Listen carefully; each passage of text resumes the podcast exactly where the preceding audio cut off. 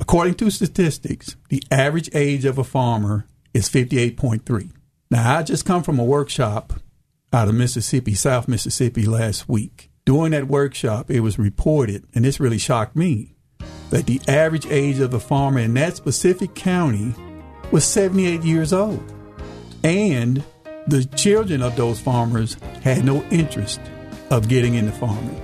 And so, you know, with that in mind, I thought we got to get younger people involved.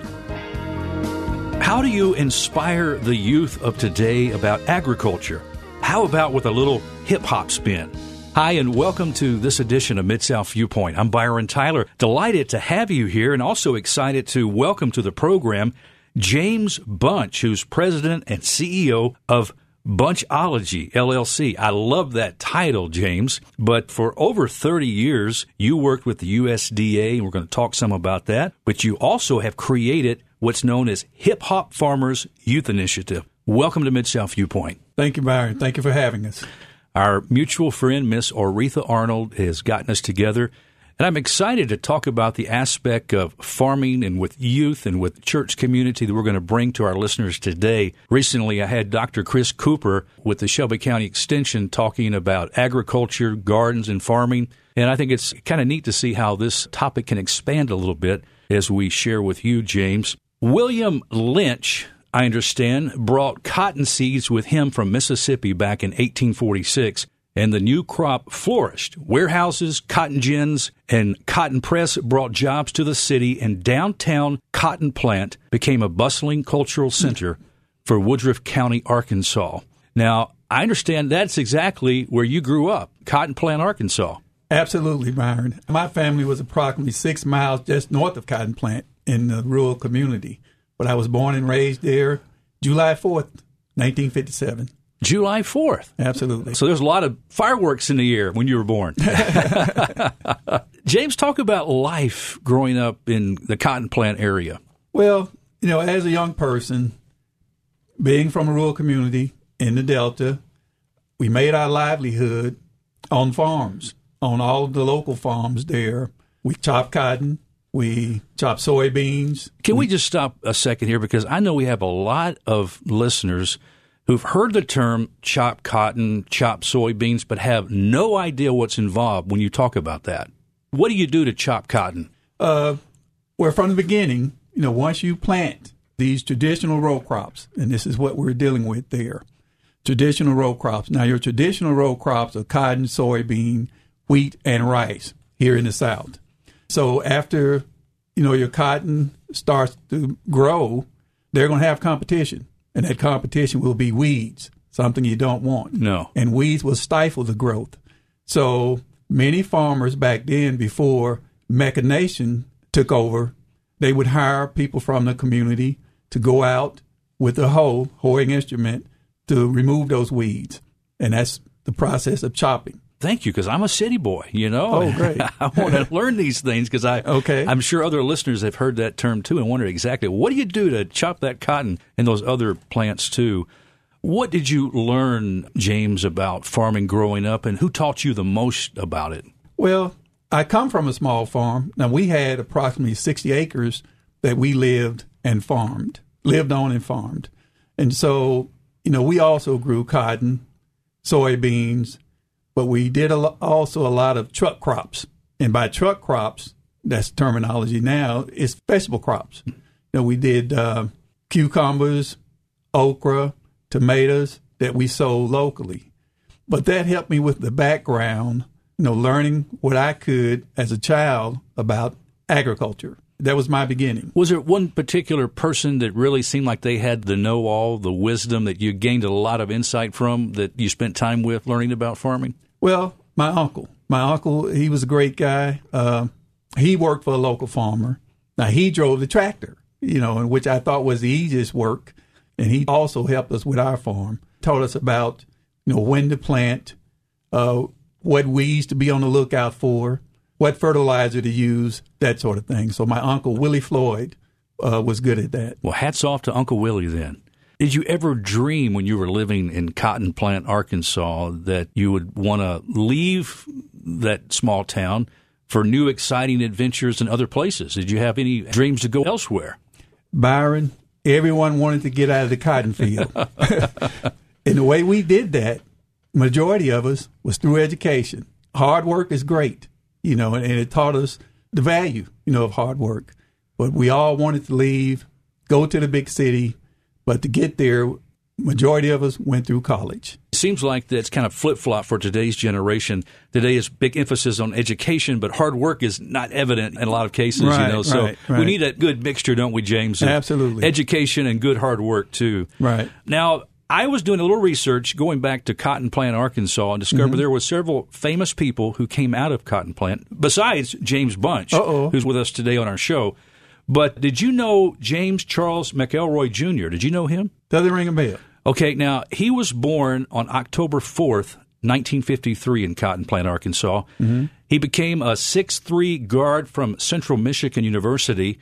He played in the NBA Association from 1975 to 1982, a member of the New Orleans Jazz, Detroit Pistons, and the Atlanta Hawks. Wow. I thought that was interesting because I read there is a connection with your organization, Hip Hop Farmers, with the NBA, or hopes to have a connection there that we want to talk about. Absolutely. Before we go there, just hold that thought because Okay. before we go there, you retired with over 30 years working with the USDA. That's correct. What was your specific job details? You know, my son and, and daughter ask me this all the time. Dad, what exactly do you do?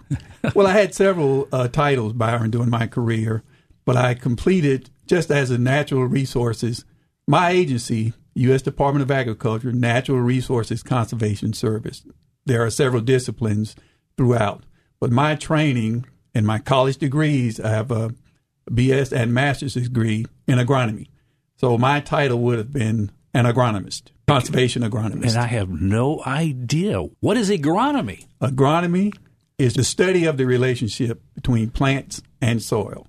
And I guess that's probably a, a wide open field then. Well, absolutely. Yeah. Uh, I worked in my early career. I worked directly one on one with farmers, and we have thousands of individuals doing that right now. And and what we do is we would go out to a local farm, talk to the local farmer about his or her operation, what it is that they're doing, and how we can help improve their operation by developing a conservation plan. In those plans, we would lay out best management practices to help uh, maximize their production.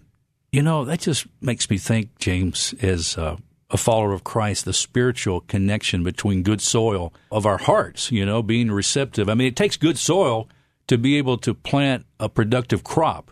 Right. And it, it takes fertile soil of our heart to receive God's word, the seed that's cultivated, so it can produce a crop in Absolutely. our lives. Right, Have you right. seen that to be true? Oh, absolutely.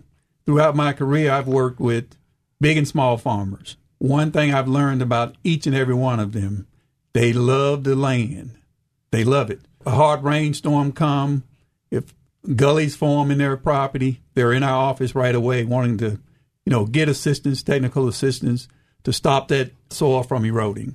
So these are individuals, and they make their living from this property. So they want to be good stewards. And I've seen and met a lot of great stewards of our land across this country. After over 30 years that you were employed with the USDA, what did you enjoy most about your job? Well, I enjoy traveling, particularly you know nationally and internationally. I've done some international travel, but most importantly, again, it would be the one-on-one meeting someone for the first time. You know, introducing myself. Hey, I'm James Bunch. I'm with USDA Natural Resources Conservation Service. Used to be the old Soil Conservation Service, we called it. But you go out and you talk to these individuals. They show you their property, and they're proud. Believe me, and they really enjoy you know showing people what it is that they're doing and what they have accomplished. And that's the thing that really gives me the greatest joy when I can go out, make a recommendation, they follow that recommendation, and when they see you again, they'll come back and say, "Hey, you know, you were right on why I should do this or why I should do that." That's just great joy. that partnership there. I can see that. Right. Well, when did you get the idea to start teaching youth about farming and the enterprise of farming? I tell you, Byron, about four years ago now, I was thinking about how could I help my former agency, Department of Agriculture, with increasing the number of farmers. Now, here's why that's important. according to statistics, the average age of a farmer is 58.3. Now, I just come from a workshop out of Mississippi, South Mississippi, last week. During that workshop, it was reported, and this really shocked me, that the average age of a farmer in that specific county was 78 years old. And the children of those farmers had no interest of getting into farming. And so, you know, with that in mind, I thought we got to get younger people involved. How do I do it? Okay, the name Hip Hop Farmers. Hip hop signifies youth. I knew that that name would get young people's attention. If I could get their attention, then perhaps I could draw them into agriculture from the standpoint of either getting in higher education in agriculture, starting a career in agriculture, but more importantly, I would like to get these young people focused on the business of agriculture, getting into the business of agriculture. So that kind of gives them the what for. I mean, it kind of motivates kids to say, hey, this is not just plants in the field. I mean, this can become a business for me. Absolutely. Now, if you look at from the urban and rural communities, now urban agriculture would never match the crop production capacity of its rural counterparts.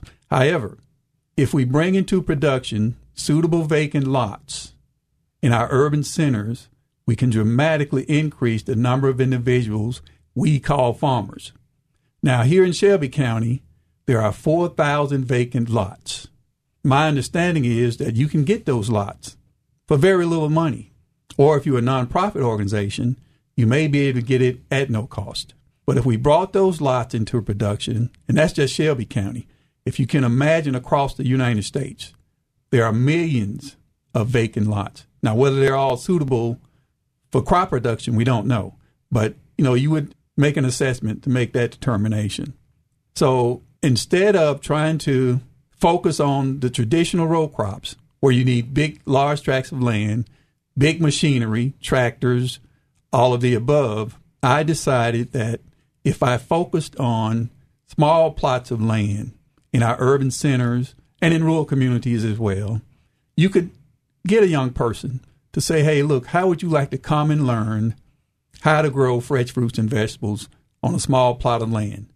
If you start here and start small, eventually, you know, you develop a green thumb, like most people do, they may decide then to look at getting into the big farming operations, which would be the traditional crops. What about the youth? Where do they come from to take part in the Hip Hop Farmers Youth Initiative? How do you recruit them? Right now, I'm in the process finishing a proposal, and I have to give a shout out to two individuals who've worked with me on this proposal from UT Knoxville Procurement Technical Assistance Center. And that'll be Mr. Russell Toon and Miss Veronica Clark. Now, in that proposal, we have identified a farming group that will work with us to develop a project in Tennessee's 9th Congressional District, which is in South Memphis. Now, that group working with my company, we'll identify students from that community, closest we can get from that community to come out and be a part of this project. My overall goal is 100 projects similar to this from the east to the west coast, north and south, 25 state area. Wow, this is incredible. I'm trying to do 100 projects, and I spell it out on my uh, Facebook page, facebook.com slash hip hop farmers. Well, James, you're retired. Shouldn't you spend time on fishing and doing things that retired people do? Look, I love to fish, but I haven't been able to go in years. hey, now I mentioned the NBA a moment ago, and there's hopes to have a NBA engage and get involved with uh, mm-hmm. hip hop farming. Is mm-hmm. that true? Oh, absolutely. I wrote an article, Byron, last year that was published in the Commercial Appeal, and I talked about how we could partner the two. My former agency, Natural Resources Conservation Service, with the NBA why James Bunch? How could that work? Uh, the two they're incompatible. No, they are compatible, and here's how.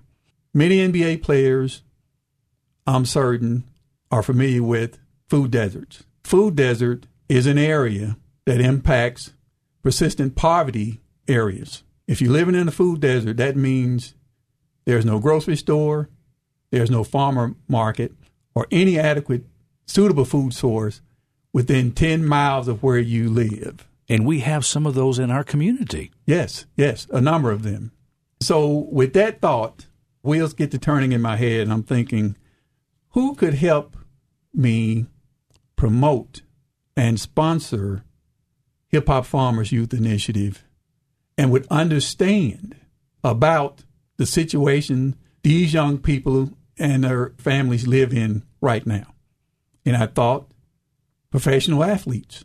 Now, my mission of Hip Hop Farmers is to combine the famous music genre, which would be hip hop, professional athletes, with agriculture to have a sustained positive impact on socially disadvantaged youth and their communities overall. Let me ask you this. I've heard that uh, music sometimes, uh, when you play it around plants, it can help get them to grow and stimulate growth in the plant. Have you tried to use hip hop music with your gardens and plants? we're not talking about playing hip hop music in your garden, are we? Hey, look, my wife and I, for the past few years, my wife Christine and I have been doing container gardens right on our back patio. Sometimes we have success, sometimes we don't. But I never thought about bringing out a little hip hop. I may have to tell her let's to break some out. We can have an experiment here, okay? That, that's right. We'll have to bring it. Go. I'd like that. uh, as mentioned about community gardens, how they're growing around the city, churches also, as we've mentioned, are participating in developing vegetable gardens to help fixed income families, you know, to bring a healthier diet to their tables. Mm-hmm.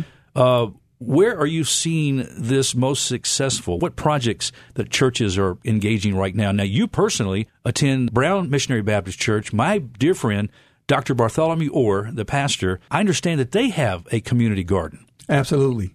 Approximately 45 years ago, I went to Pastor Orr with my concept about establishing a farm project on our North Campus.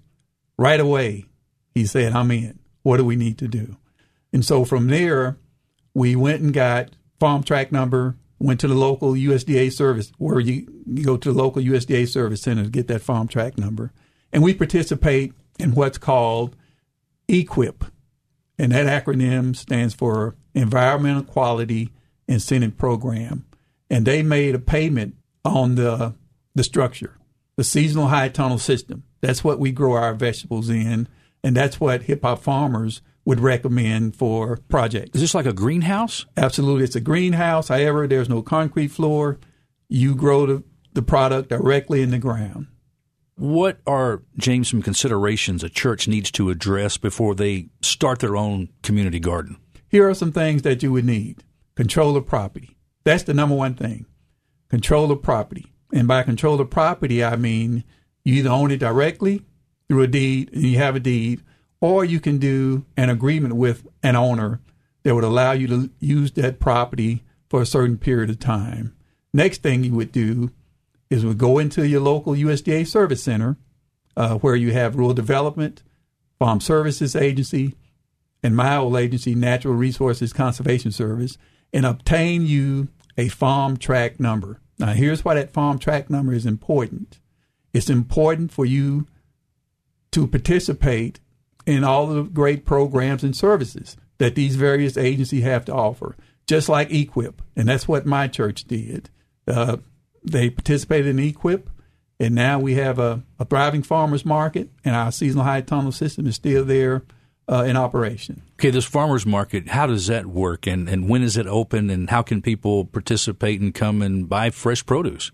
Well, I'm not clear on the exact times of the, the days, but you could call the church and find out. That's right. You can call Brown Baptist and get all of that information. Now, in our farmers market, we received a grant from the USDA Ag Marketing Service under their FMPP program, which is the Farmers Market Promotion Program. And any nonprofit, faith based organization, community based organization can take these same steps to start their own farmers market, to start their own farm project. Wow, that's exciting. That's really exciting. Are you seeing more churches in the area get involved like Brown's doing? Absolutely. I, matter of fact, I had a meeting about three weeks ago. I met a young pastor here, Pastor Sean Abrams. Sean's a friend of mine. Over in North Memphis, yes. Binghampton, yes. absolutely. Yeah. Uh, he took me out to his property, me and uh, the local district conservationist, Mr. Fred Walker, a great gentleman. I've been working with Fred now over a year. we went out there, looked at his property, and he's shown great interest in getting a farm project started in North Memphis.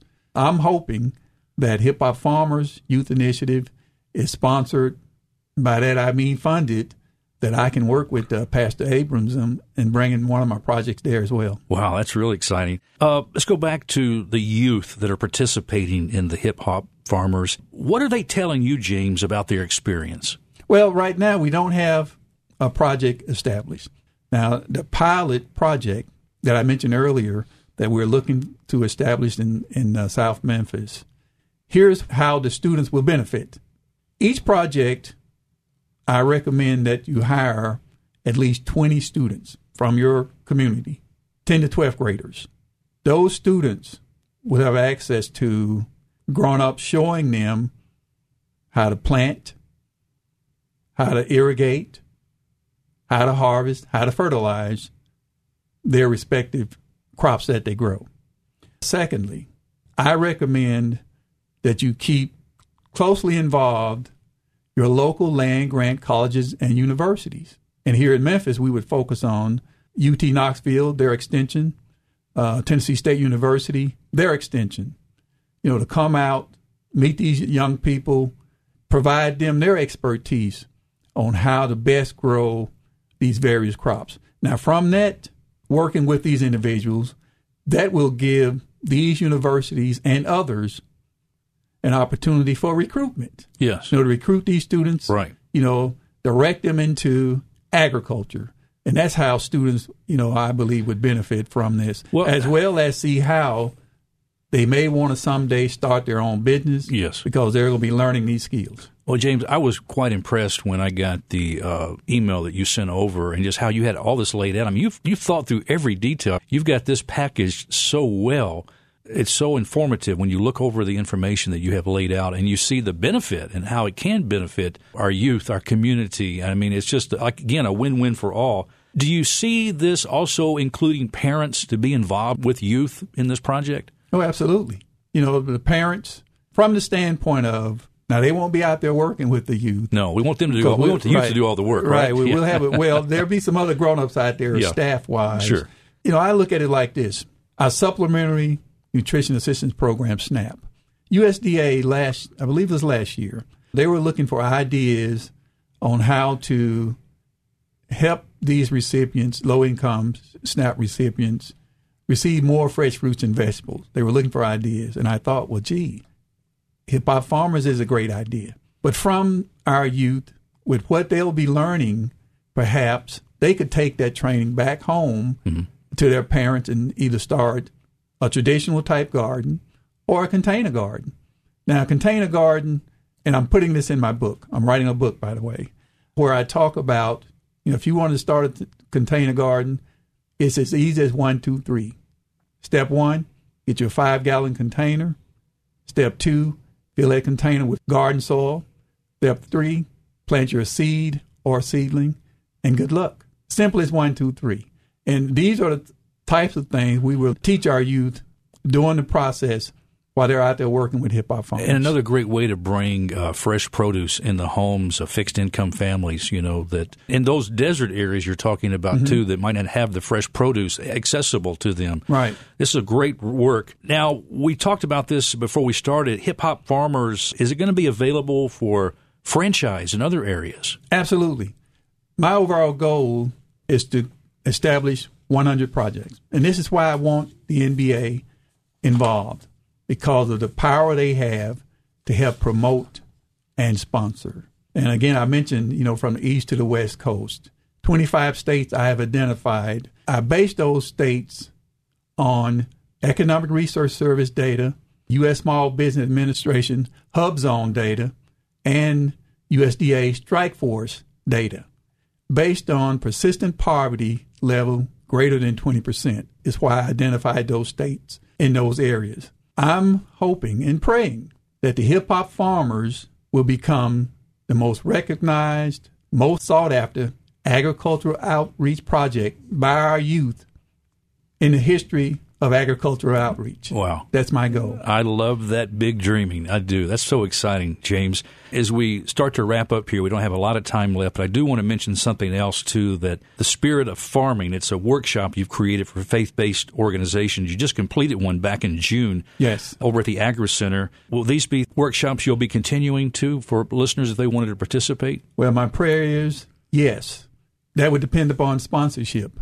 But about spirit of farming. Now, spirit of farming is similar to hip hop farmers, but I'm coming at it from a different angle. And that angle is this the goal of spirit of farming is to train faith based organizations how to be a proactive partner with the U.S. Department of Agriculture with its outreach efforts. Now, why faith based organizations? Because I get asked that all the time. Number one, oftentimes they are not aware of what's available to them through the various programs at USDA. Number two, it's a weekly gathering place where you get folks from all walks of life, you know, to come meet each other and greet and listen to the word.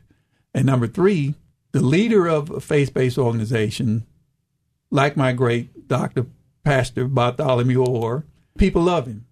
You know, we come, we listen, and we trust him. From that standpoint, I take it as if you can get faith-based organization reaching out to the community and saying, hey, this is what's available to you from the Department of Agriculture, I think we then begin to get more and more people to learn about what's available because oftentimes you find out people just simply don't know. I want to also encourage our listeners to like your Facebook page and let's build a bigger audience for that. I believe it's Hip Hop Farmers Initiative. Oh, no, to get to my Facebook page, yeah, help me out. Facebook.com slash hip hop farmers. Okay, you and made I, it easier. And I also yeah. have a Twitter page at Hip Hop Farmers. At Hip Hop Farmers. Yes. And if folks want more information, James, can they call you or text you? Absolutely. What's that number? 901 315 6008. And you also have an email. You want to give that? Absolutely. Bunchology, B U N C H O L O G Y, at gmail.com. I'll tell you what, James, I think we have a new friendship here. You're going to have to come back. You know, our time is limited. We can only say so much in 30 minutes. Thank you so much for explaining hip hop farming, also the spirit of farming and how it can help our communities, our churches. Thank you so much for what you're doing for Christ's kingdom in such a practical way through farming and teaching young people about farming. Thank you very much, Byron, for having me. Well, friends, that's all the time we have on this edition of Mid South Viewpoint. As always, thanks for stopping by. I'm Byron Tyler. We'll talk to you next time. Bye bye.